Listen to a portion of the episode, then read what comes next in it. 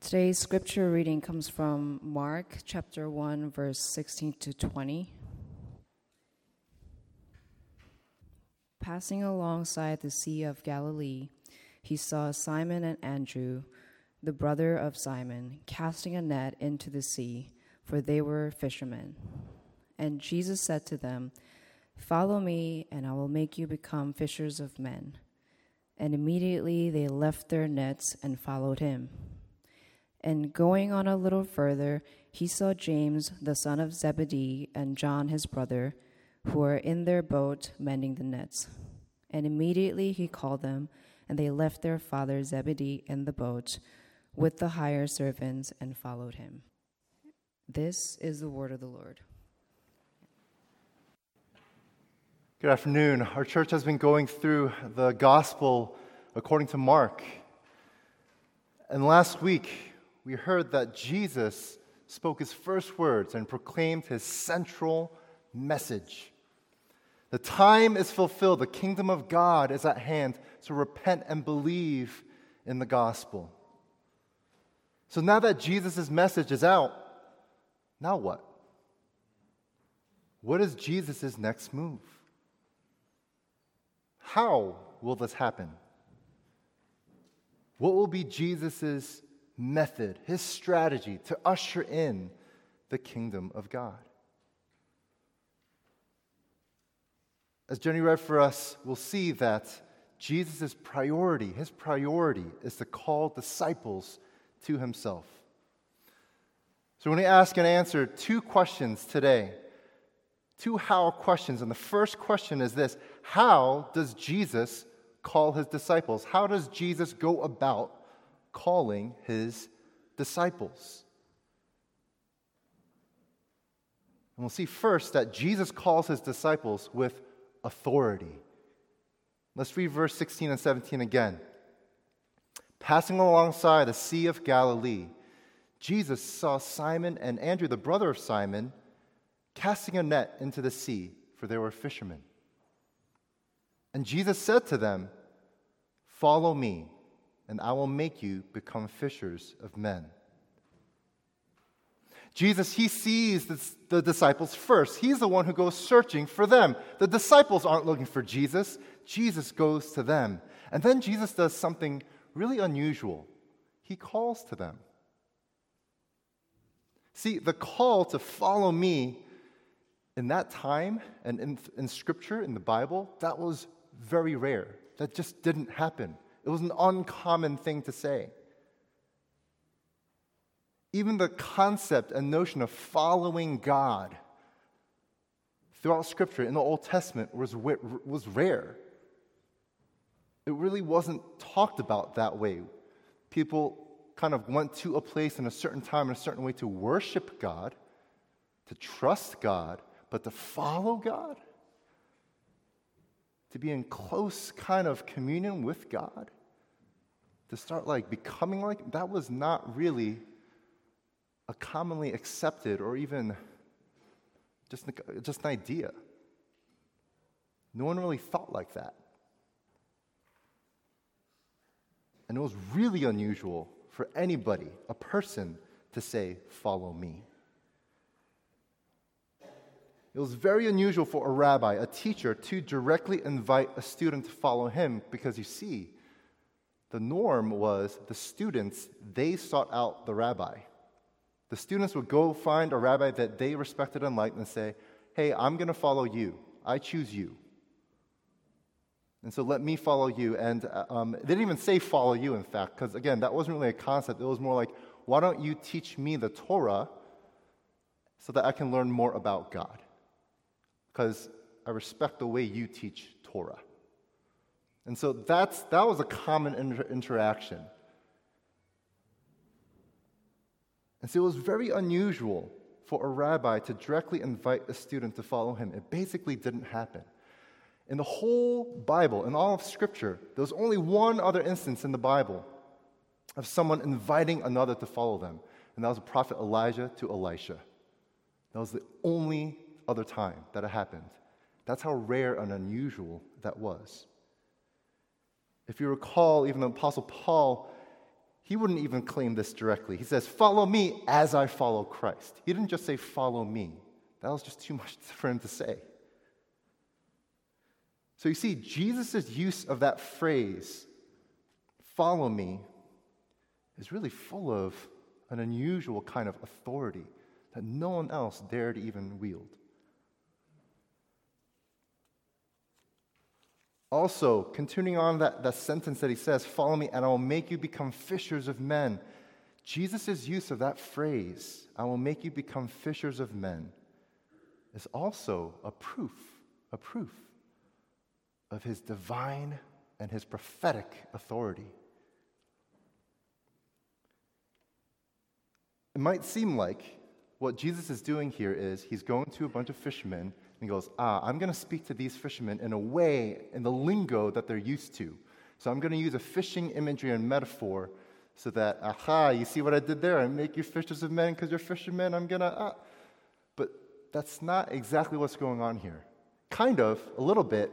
There is some kind of contextualization. But actually, Jesus, he did not invent that imagery of fishers of men. It's not just a clever play on words. Like we'll find out as we study the Gospel of Mark, like many, many of his sayings, they were not necessarily so original. Jesus was quoting scripture, Jesus was directly quoting and referencing the prophets.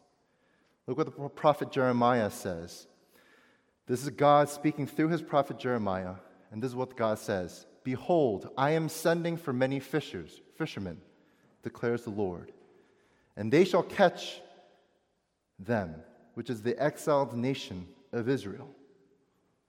So, hundreds of years before Jesus' earthly ministry, what's happening is the nation of Israel is exiled because of their sinfulness. They're scattered all across. And God is promising through his prophets, one day I'm going to bring my people back because I'm still committed to my people. My covenantal love cannot be broken. It is so steadfast. My mercy endures forever. I'm going to gather my people back to myself that they may repent and believe, be part of, and belong back to me. He said, I'm going to send out my fishermen. I'm going to send out my messengers. I'm going to send that. He even uses this hunting imagery. I'm going to literally kind of hunt and pursue and chase them down. I'm going to chase them down.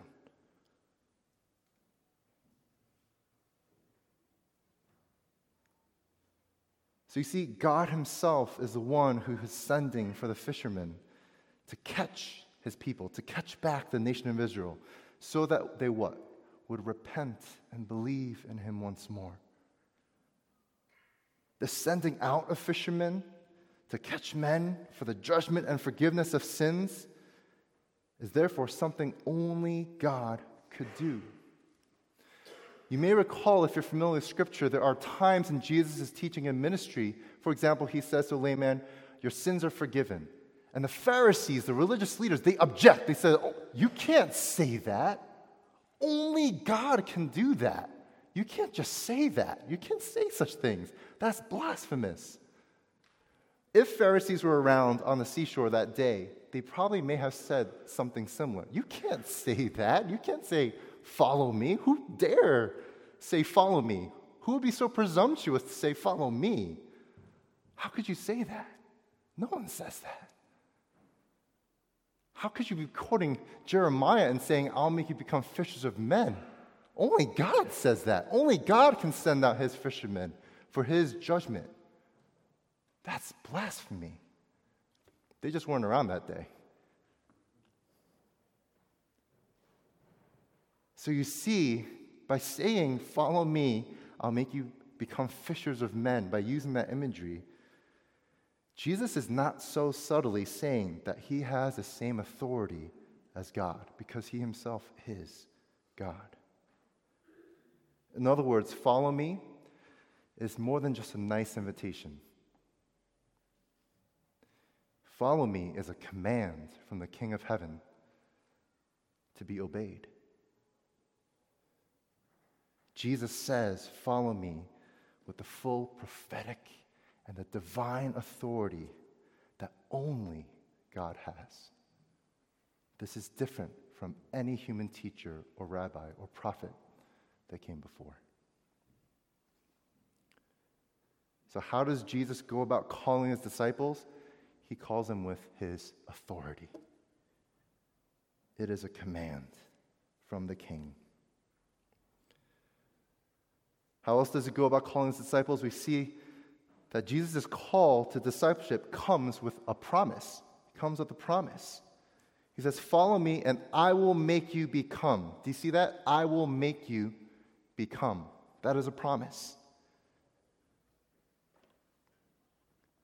I'll kind of put it like this. Uh, you may have heard, and um, whether it's in the church set, usually in the church setting, something like, come as you are.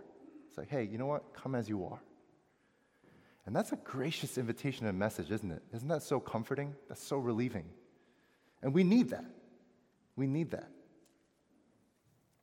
That come as you are kind of invitation and message it's full of grace and it invites us to engage one another without being harshly judgmental. It shows that actually, it communicates that even if we, even if we try, we don't have to or we can't kind of prove ourselves before our God for salvation, for acceptance.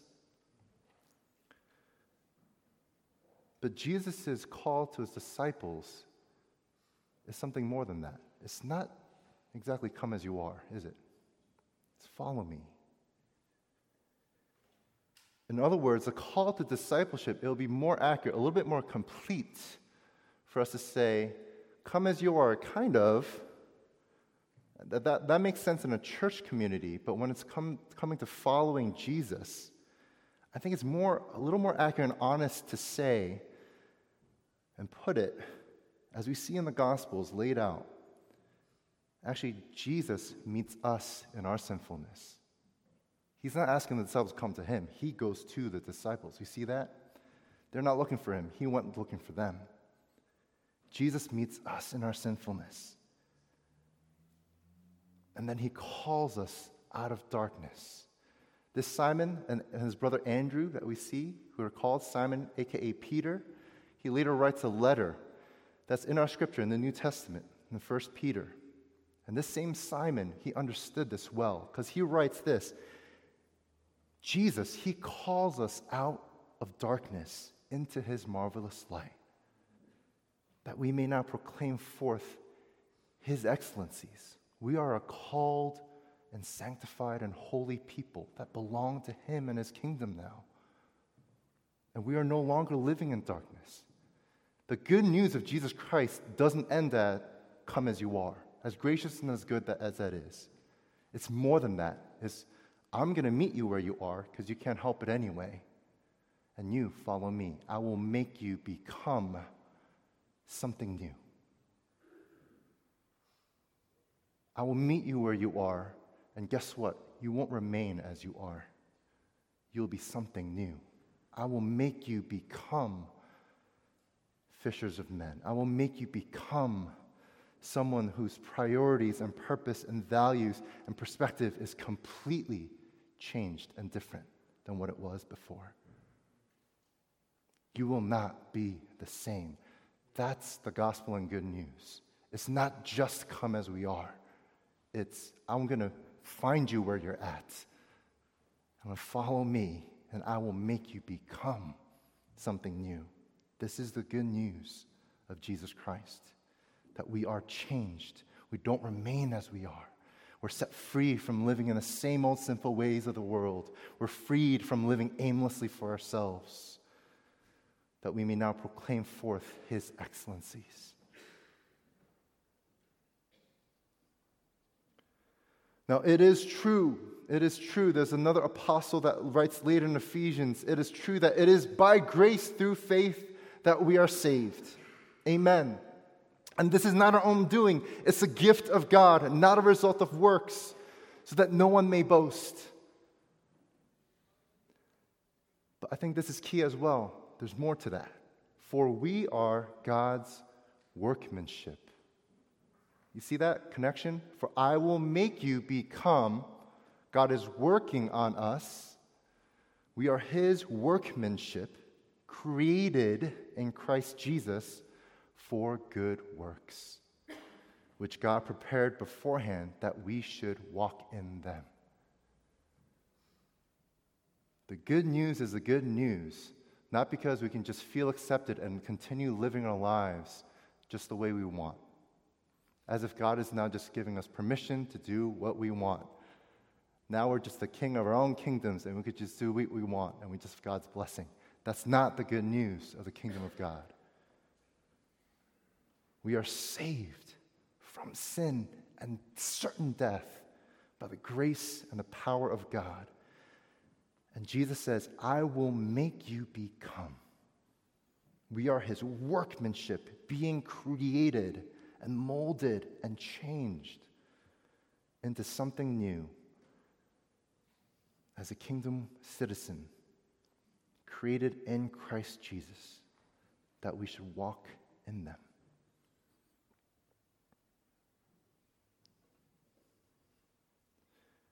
So Jesus' call, it comes with that promise. And what? I will make you become what? Fishers of men. Like we saw in Jeremiah, these fishers of men really refers to these messengers that go out and rescue other people from the judgment of God, from the death of sin for God's kingdom. Remember, Jesus' central message is this the time is fulfilled, the kingdom is at hand repent and believe in the gospel. So the fishers of men are supposed to go catch other people that those people may also repent and believe in Jesus and now belong to Jesus. And so you see, being a disciple of Jesus involves making disciples of Jesus. But I actually want to pause there and not go further because Yes, we're going to see that. We're going to see how the disciples grow into that role. They don't know that yet, okay? This is their first initial call. They're not sure what that really fully means yet. But what we do have is a focus on Jesus' ability and his authority, that he is making that call, and his, that's his promise. I will make you become fishers of men. In other words, even in our efforts to disciple one another, whether it's within our families, our neighbors, one another in our church, or even evangelize and spread the good news of Christ in our communities and neighborhoods or workplaces. It is not ultimately up to us to catch those men. It is still on the authority of Jesus who sends out his fishermen. It is still on the authority and the ability and the power of Jesus because it is Jesus who will make you become. It's not on us. No matter how much we care, no matter how much we sweat and bleed and pray, we're not the ones to change one another. Amen? We're not. No matter how much we care, we can't. We're not the ones to do that. Instead, we rest and trust in this promise that Jesus declares by his authority, our King of heaven who came condescended and came down to us to be with us, that he is faithful and able to make you become his disciples, his followers. That that change of heart that we so long in ourselves and in others, that we're even desperate for, Jesus has the authority and the ability to do that. So, to recap so far in Mark chapter 1, the beginning of the gospel of Jesus Christ, Jesus is sent from heaven. He goes into the wilderness on this rescue mission. And he starts ushering in the kingdom of God, inviting all to repent and believe. And Jesus' method is to catch men, catch people, and make them into disciples who would then go catch others. And for the rest of the gospel account of Mark, Jesus is accompanied by these disciples. He'll gather more later. And you know what? They're going to often fail and disappoint him. But even then, their role is crucial to the achievement of his mission. Because it's through this flawed and vulnerable and just human group of people that somehow God's kingship will be established. And this is how God works again and again and again through Scripture. He'll choose normal, everyday people, sometimes extra flawed for whatever reason, so that his grace may abound, and that it is even more evident that it is only by God's authority and his power and grace that salvation and anything good will come out. And it's not up to us, that no one may boast.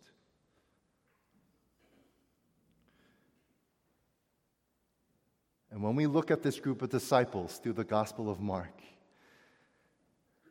it's written so that we ourselves today can expect to find the basis for our own discipleship.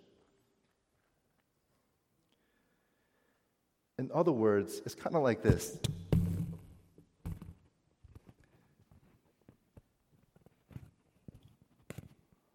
You don't have to raise your hand, but I know that there's, there's some of us who run marathons or just like to compete in such things.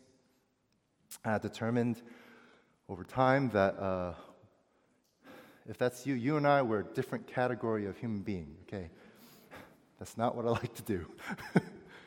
Just uh, two days ago, um, uh, as part of Army training, we have this annual f- physical fitness test. Part of that is running two miles. Not a huge long distance, but we have to run it for time. Me, I'm not, a huge, I'm not much of a runner. I'll run when I need to. Otherwise, I'll conserve my energy, rightly so, for other matters. and so here I am, we're running this two miles. I'm not fast, I'm not slow, just right in the middle, just kind of plod along. And the strategy is this I know for sure there's guys who are faster than me, right? In our group. There's probably 40, 50 of us taking this test. There's guys who are a little faster than me. And so the strategy is like, we're not really kind of keeping time, and so there's no real way to gauge that. So my strategy is I'm going to find that guy who's a little bit faster than me, and I'm going to chase after him. Does it make sense? That's my strategy. As long as I kind of keep him in my sights, I know I can't beat him, you know, but I can at least chase after him, keep him in my sights. I'm chasing after him. Now, in our group, true story, there was two guys, they run marathons. All right, they run marathons. That's what they do, you know. What is your hobby? I run till I die. I mean, it's just like, that's what they, that's how they roll. I don't know.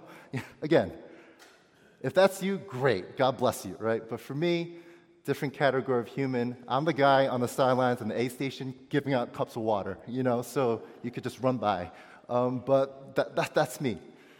So there's two people who run marathons. And of course, two miles for them is like, you know, you know, they just kind of woke up and like rolled over and like ran two miles. You know, it's like they, for them, it's nothing. So it would not be smart of me to use those two guys as my as like trying to chase them. Does it make sense? It's unattainable. All right, we're a different category of human being. It's not going to happen. In fact, we had to run several laps around this one course to complete uh, the mileage. And as I was running, I thought I was doing okay. And then the first guy, one of the marathon runners, zoop, he laps me. I'm like, oh, not the best feeling. But I was like, hey man, go you, man. Like, keep going. Great.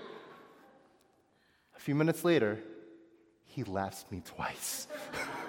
and I was, I was like, oh my gosh, am I? What time is it? And by the time I had my one final last lap left, he was already on the side finished, stretching it out and drinking water. I was like. So it would not do me any good to chase that guy, right? Unattainable. Even in my best day. It's not going to happen. I think this is how Jesus calls disciples. Hear me out. These disciples that Jesus calls are pretty every, everyday, average kind of people. They were not these superhuman guys who lap you twice and don't break a sweat.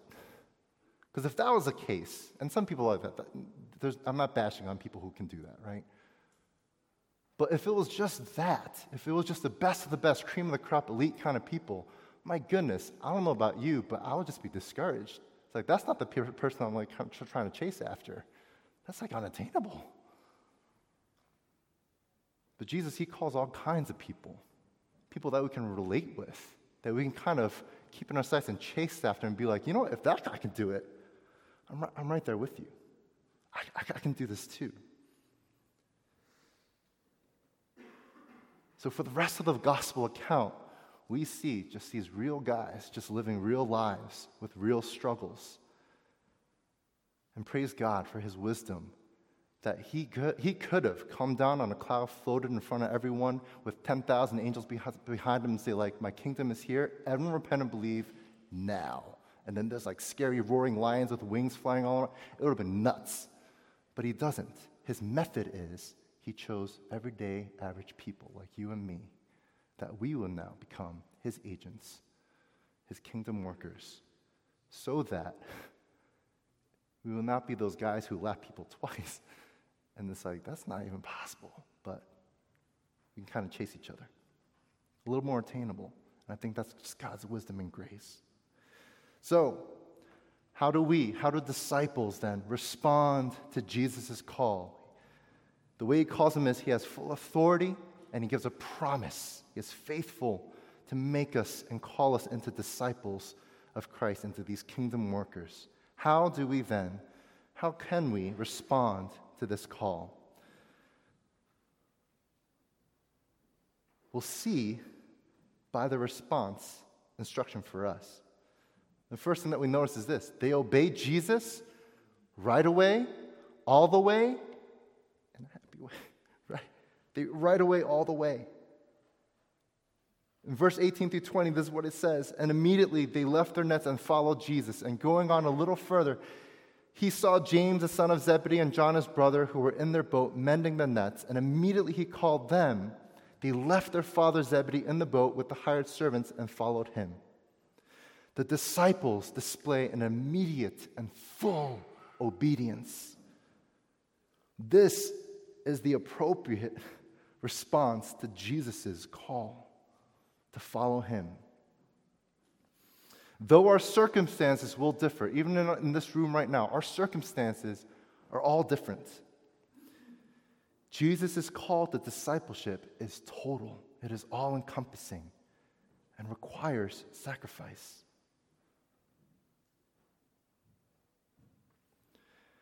Maybe the disciples were not exactly sure what they got themselves into. I don't know if you could relate to that. When I started following Christ, I didn't know all that it would entail from the, from the get go. I started to find out along the way. And so did these disciples, but it became more and more clear to them who and what they were really following. Later in the same Gospel of Mark, a few chapters later, uh, chapter 8, Jesus, he gathers his disciples and he asks them, Who do you say that I am? Who do you really think you're following here? And Peter, Simon Peter, Simon that we just learned about, the fisherman, he answered him, Well, you're the Christ. And so Jesus, he began to teach them that the Son of Man must suffer many things and be rejected and be killed, and after three days rise again. So what he's saying is like, yeah, who do you think you're following? The Christ? Yes. And you know what? If you're following me, there's suffering and rejection and death and resurrection. That's the path. That's the roadway. And he said this plainly, and Peter, the same Simon Peter, the fisherman, he took him aside and said, He rebuked Jesus. He said, Jesus, you can't say that. We're just starting a movement here. Like, you're going to turn people away. We just fed thousands of people. They like you, kind of, but like, you can't say that.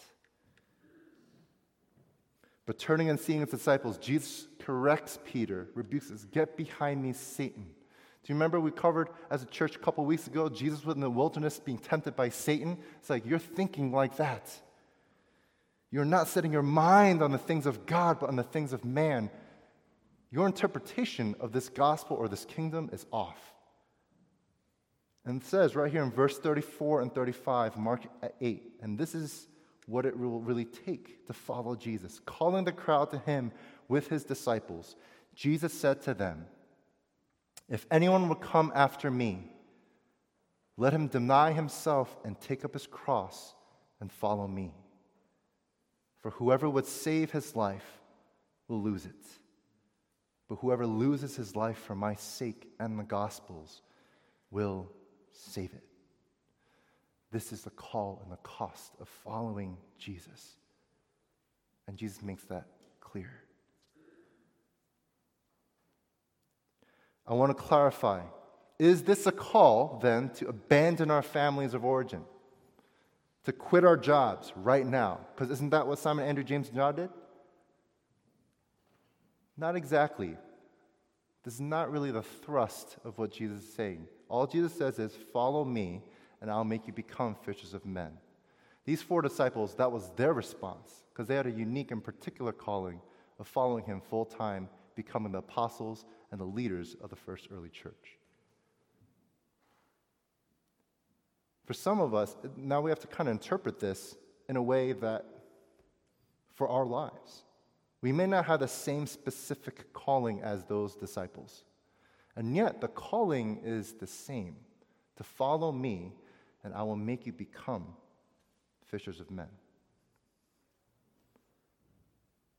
And from the disciples' example, we see that following Jesus requires a full and total and immediate obedience and trust. And by the way, we do see throughout Scripture that Simon, he's married. He doesn't leave his wife. In fact, Jesus, he visits his house. He heals the mother in law.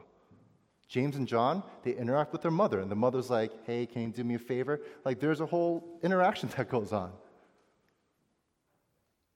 They go on these boats all the time. How do you get into boats? You can't just steal a boat. You can't just take a car in the middle of the street and say, we're just going to go for a joyride. You have to own a boat. So, probably James and John, being small business owners, and their dad say, hey, my dad has a fishing fleet. Let's just get in my dad's boat, number 12. He left the keys, and, and um, we can go in the water now. They probably kept it around. Does it make sense? So, it wasn't a literal, complete, like, social isolation. It's like we're just never going to talk to our families or have anything to do with our jobs again. That wasn't the message. But in that instance, we see through the disciples' obedience that the call to follow Jesus is and requires our obedience and total trust. In other words, following Jesus requires all of our lives. And I, I hope this might kind of be helpful. Um, and I, I, think I know what uh, uh, um, we mean when we say something like this. And I'll say something like this too. We'll say something like, you know, my priorities in life is God number one, and then my family, and then work, or, you know, something or another, right? We'll say God's number one. I'm going to propose this to you just kind of as, as a thought, kind of as a thought experiment, if you will. The way I understand and practice in real life my priorities is the reality of priorities is they shift according to need, urgency, and season. Okay? I can say family's always number one, always. I don't know, because work sometimes will take me away. And sometimes your family will need a sacrifice, and you don't get that time together. So, can it literally always, ultimately, absolutely 100% uh, uh, be number one? No, not really, not literally. So, how it actually plays out is they'll shift around. What's number one might be number three, you know, next week. And what number two might be shift to number one. Does it make sense? That, that's kind of how I understand and practice priorities. That's the way I understand it. So if I think of Jesus and following Jesus as a priority, it kind of shifts around because I just kind of put a time to it. Or at this time, in this place, in this specific way, I'm going to kind of devote my attention, maybe by reading the word or by attending this and that. It's something more than that. Does it make sense? It's not quite a priority. I don't think that's the most kind of encompassing way to look at it. It's more like Jesus, this call to follow Jesus is a center of gravity. It's like in our solar system, like the sun, it's a center of gravity where everything revolves around it. It's irrelevant to call it priority number one. It's not even, doesn't even, can't even think like that. It's a center of gravity, it's a source of life. Whereas through it, we're enlightened by it, we get life through it. Literally, we stay in orbit and alive. All of our seasons, everything kind of makes sense through this very center. And so I think that's kind of a little bit of a picture of what Jesus and following Jesus is like. He's the very center, the center of gravity that holds all things together. How might we practically do that? Take that next step of faith, whatever that next step of faith might be. For some of us, that, that may be a first step of faith. I wonder what that next step of faith for you is. Just like, you know, Lord Jesus, just like these disciples, their step of faith was leaving everything behind, immediately following after you. And then a total obedience and trust in you. How can I have a total obedience and trust in you right now in my life? Have I just been given partial? Have I just kind of treated Jesus as, at least the way I understand it, some kind of priority where it's, he's, no, he's not right, not right now, he's like kind of like number one? Jesus, how can I make you like the, the very center? Because I've lost sight of that. What is that next step of faith for you? Next week, April 30th, not in this building, in another building, we'll have a baptism service. We'll be able to witness several brothers in our church being baptized. That's one way they're taking a next step of faith in declaring, I now identify and publicly in front of our church, I belong body and soul to Jesus. That I am now part of this kingdom. I have repented and believed. I now identify with, with Jesus as he has identified with me through his grace. I am saved, and now I'm part of his body, right? And we get to witness that together. That's a step of faith. If you're already a follower, you can trust that Jesus is the one who is making you become his disciples even now. Even now. It's not done yet. Maybe in order to determine what that next step is, we might need to reevaluate and correct course. We might need to just reevaluate and correct course. This is possible to do even if you've already been walking with the Lord and been a Christian for a long time. I know I've had to do that several times in major ways. I could point to there's certain instances in my life. It's like, wait a minute, I think I've been kind of doing my duties and kind of trying to serve God in, in a certain way, but I think my center of gravity, if you will, has been all screwed up. I've been more motivated by something else other than Jesus as Lord. So, being a disciple of Jesus is a total surrender and abandon to God's will and kingdom ways. In other, in other words, you, your life, you will look different. You will look different. I know in my life, I grew up in the church all my life, ever since I was born. And for some people, I kind of had it full because I, I was churched enough where I could do churchy things. You tracking? I could do churchy things, and for some people, I got high praise. Wow, what a good boy in church. Pat, pat, keep, keep being a good boy. You don't need to change. You're just a good boy. You're a good boy already. I had people fooled. But sometime later, it was sometime later when I actually started to, where I actually really repented and believed. And I actually started to follow Jesus, that I, by God's grace, my demeanor, my priorities, my character, everything started to change and look a little bit, a little bit more like Jesus and his kingdom ways. And I remember that. I can't pinpoint exactly how and there's no real formula to it, but I remember my own family members, my youth group teachers who saw me grow up, and even some friends, they were like, What happened to you? You're kind of different. It's like, Do you actually love Jesus now? Like, I know you attended church, but like, I think you love Jesus now. like, I don't know about before, but like, you love Jesus now. And there was a difference.